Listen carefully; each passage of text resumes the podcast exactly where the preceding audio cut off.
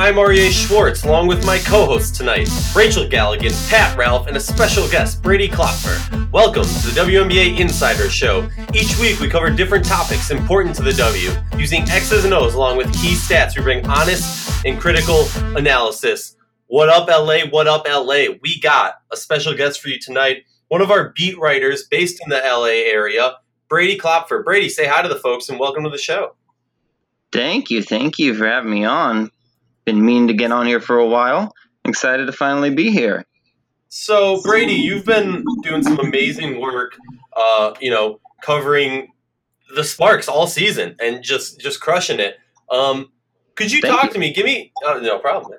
Uh, you know, it has nothing to do with uh, with your allegiance to us, but uh, but I want to talk to you. I mean, LA Sparks, you came onto this beat coming off of back to back finals appearances give me kind of your mindset. I, even before we get into the season, what was your mindset about this team going into the year?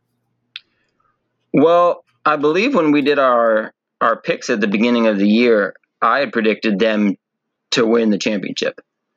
I thought that like fool, I do, I do now. Um, I thought that they were the most talented team, um, one of the most balanced and experienced teams with one of the best coaches. I still think all of those things. Um, but I expected us to see this continuation of the trend that we have been building of Minnesota and Los Angeles being the elite teams that were just ahead of the other 10 teams. Um, that obviously didn't happen.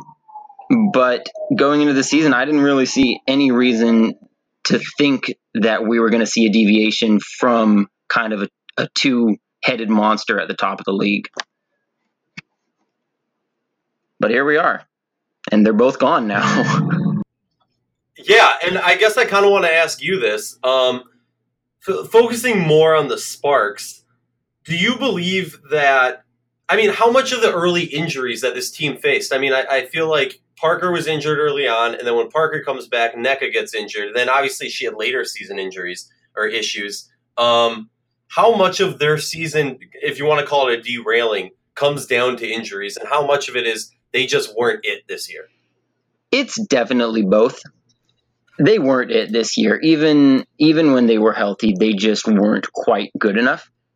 But the flip side of that is, as we're seeing right now at, at the juncture that we are in the playoffs, a lot of these things come down to variation, especially with these single elimination games now, where if the Sparks hadn't been injured, even though they're not quite good enough, if they hadn't been injured, they probably end up with the third or the fourth seed. And then they don't have the single elimination games. They get some much needed rest that absolutely destroyed them at the end of the season and at the playoffs. And who knows what kind of noise they might be making in the playoffs. As we've seen, there's enough parity this year that anyone has a shot on any given night. So even if they had been healthy all year, I don't think they were as good as the top teams in the league. I don't think they would have won the title. But I do think that they would have slid into one of those higher seeds, avoided the single elimination games and the travel that ultimately doomed them in, and at least given themselves you know, a roll of the dice.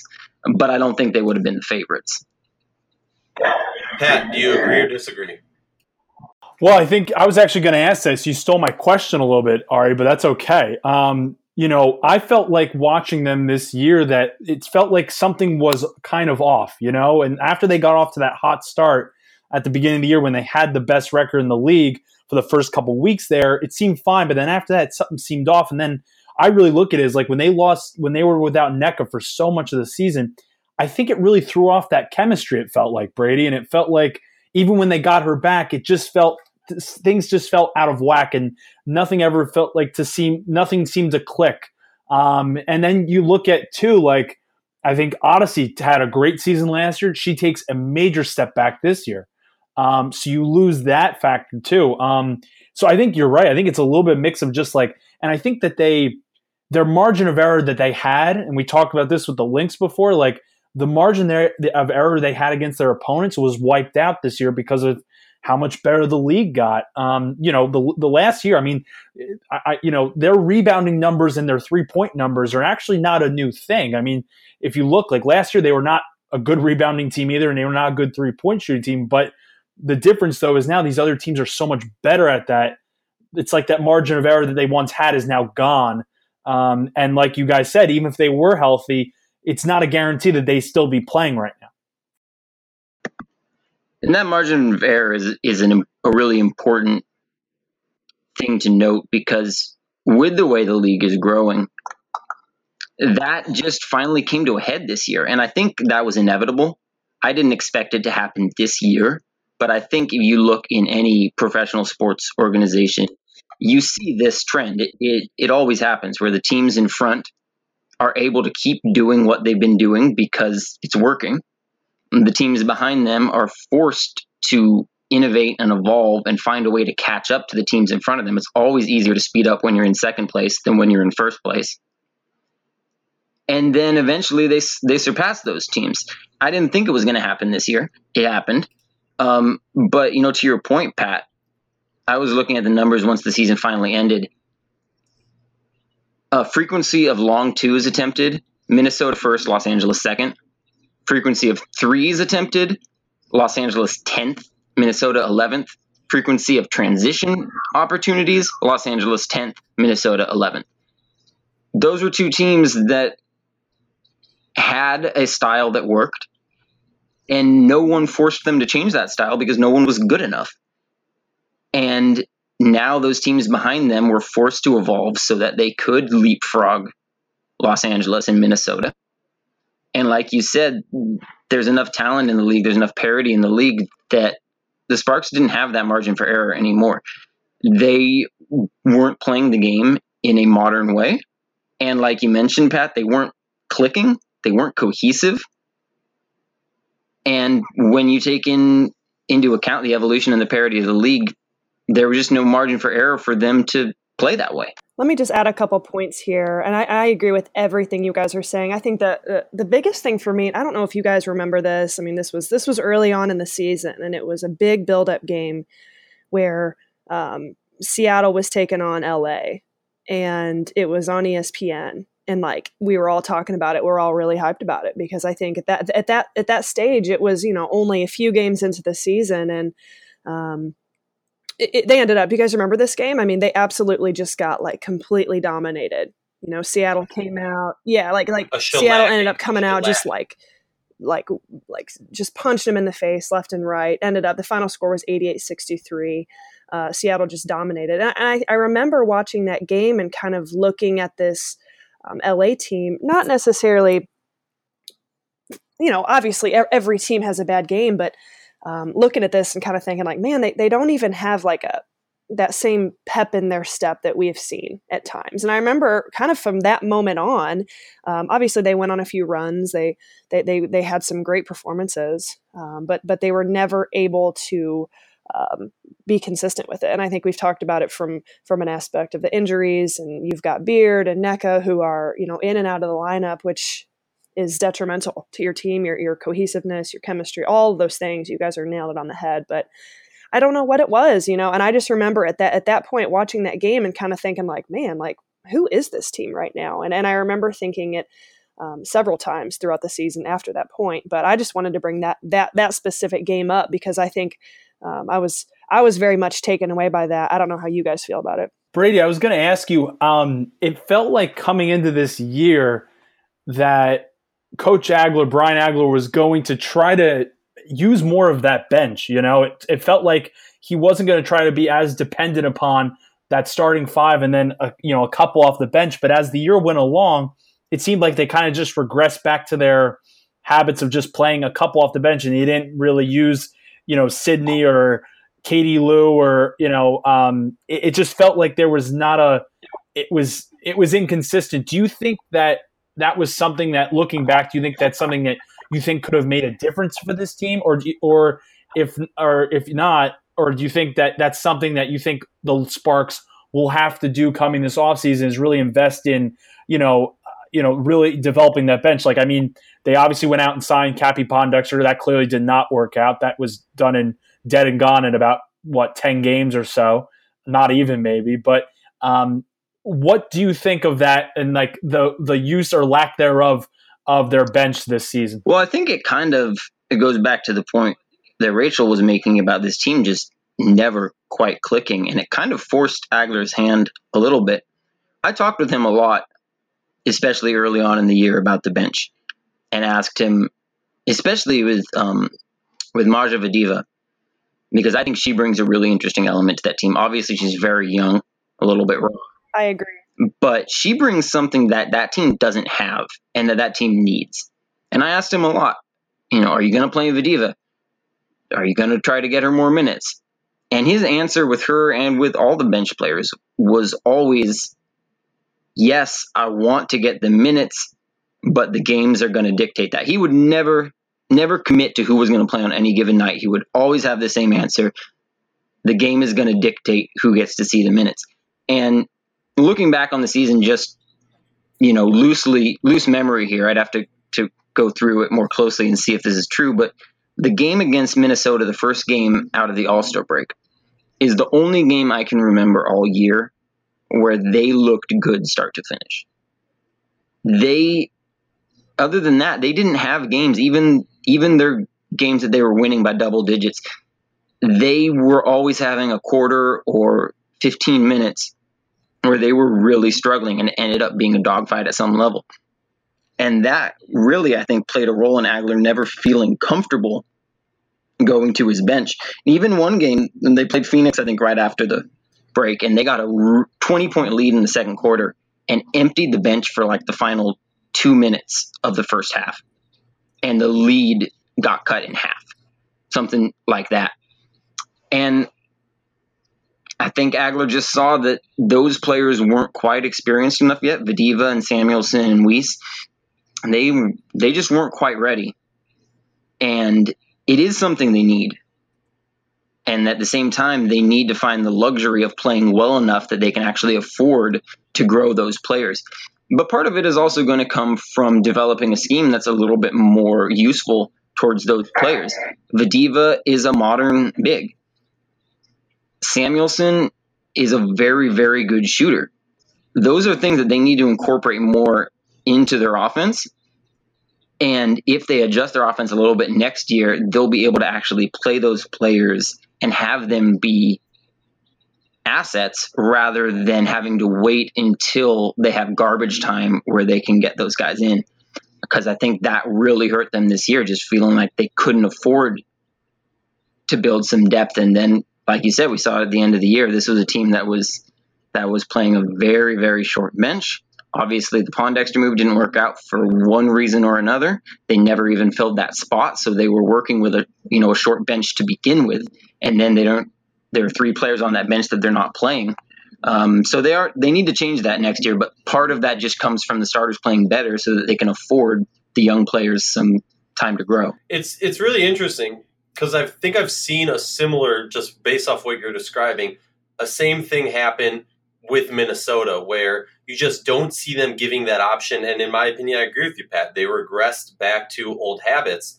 Um, I guess my question for you, Brady, is spending so much time with this team, you know, kind of picking Agler's brain left and right, looking forward to next season is this going to be? I mean, uh, look, we we know is not going anywhere. Candace isn't going anywhere. They're never going to let Chelsea go. There's some questions about whether or not Beard uh, will return for another year. She obviously has gas left in the tank. Shout out to uh, Defensive Player of the Year award, which we'll touch on shortly.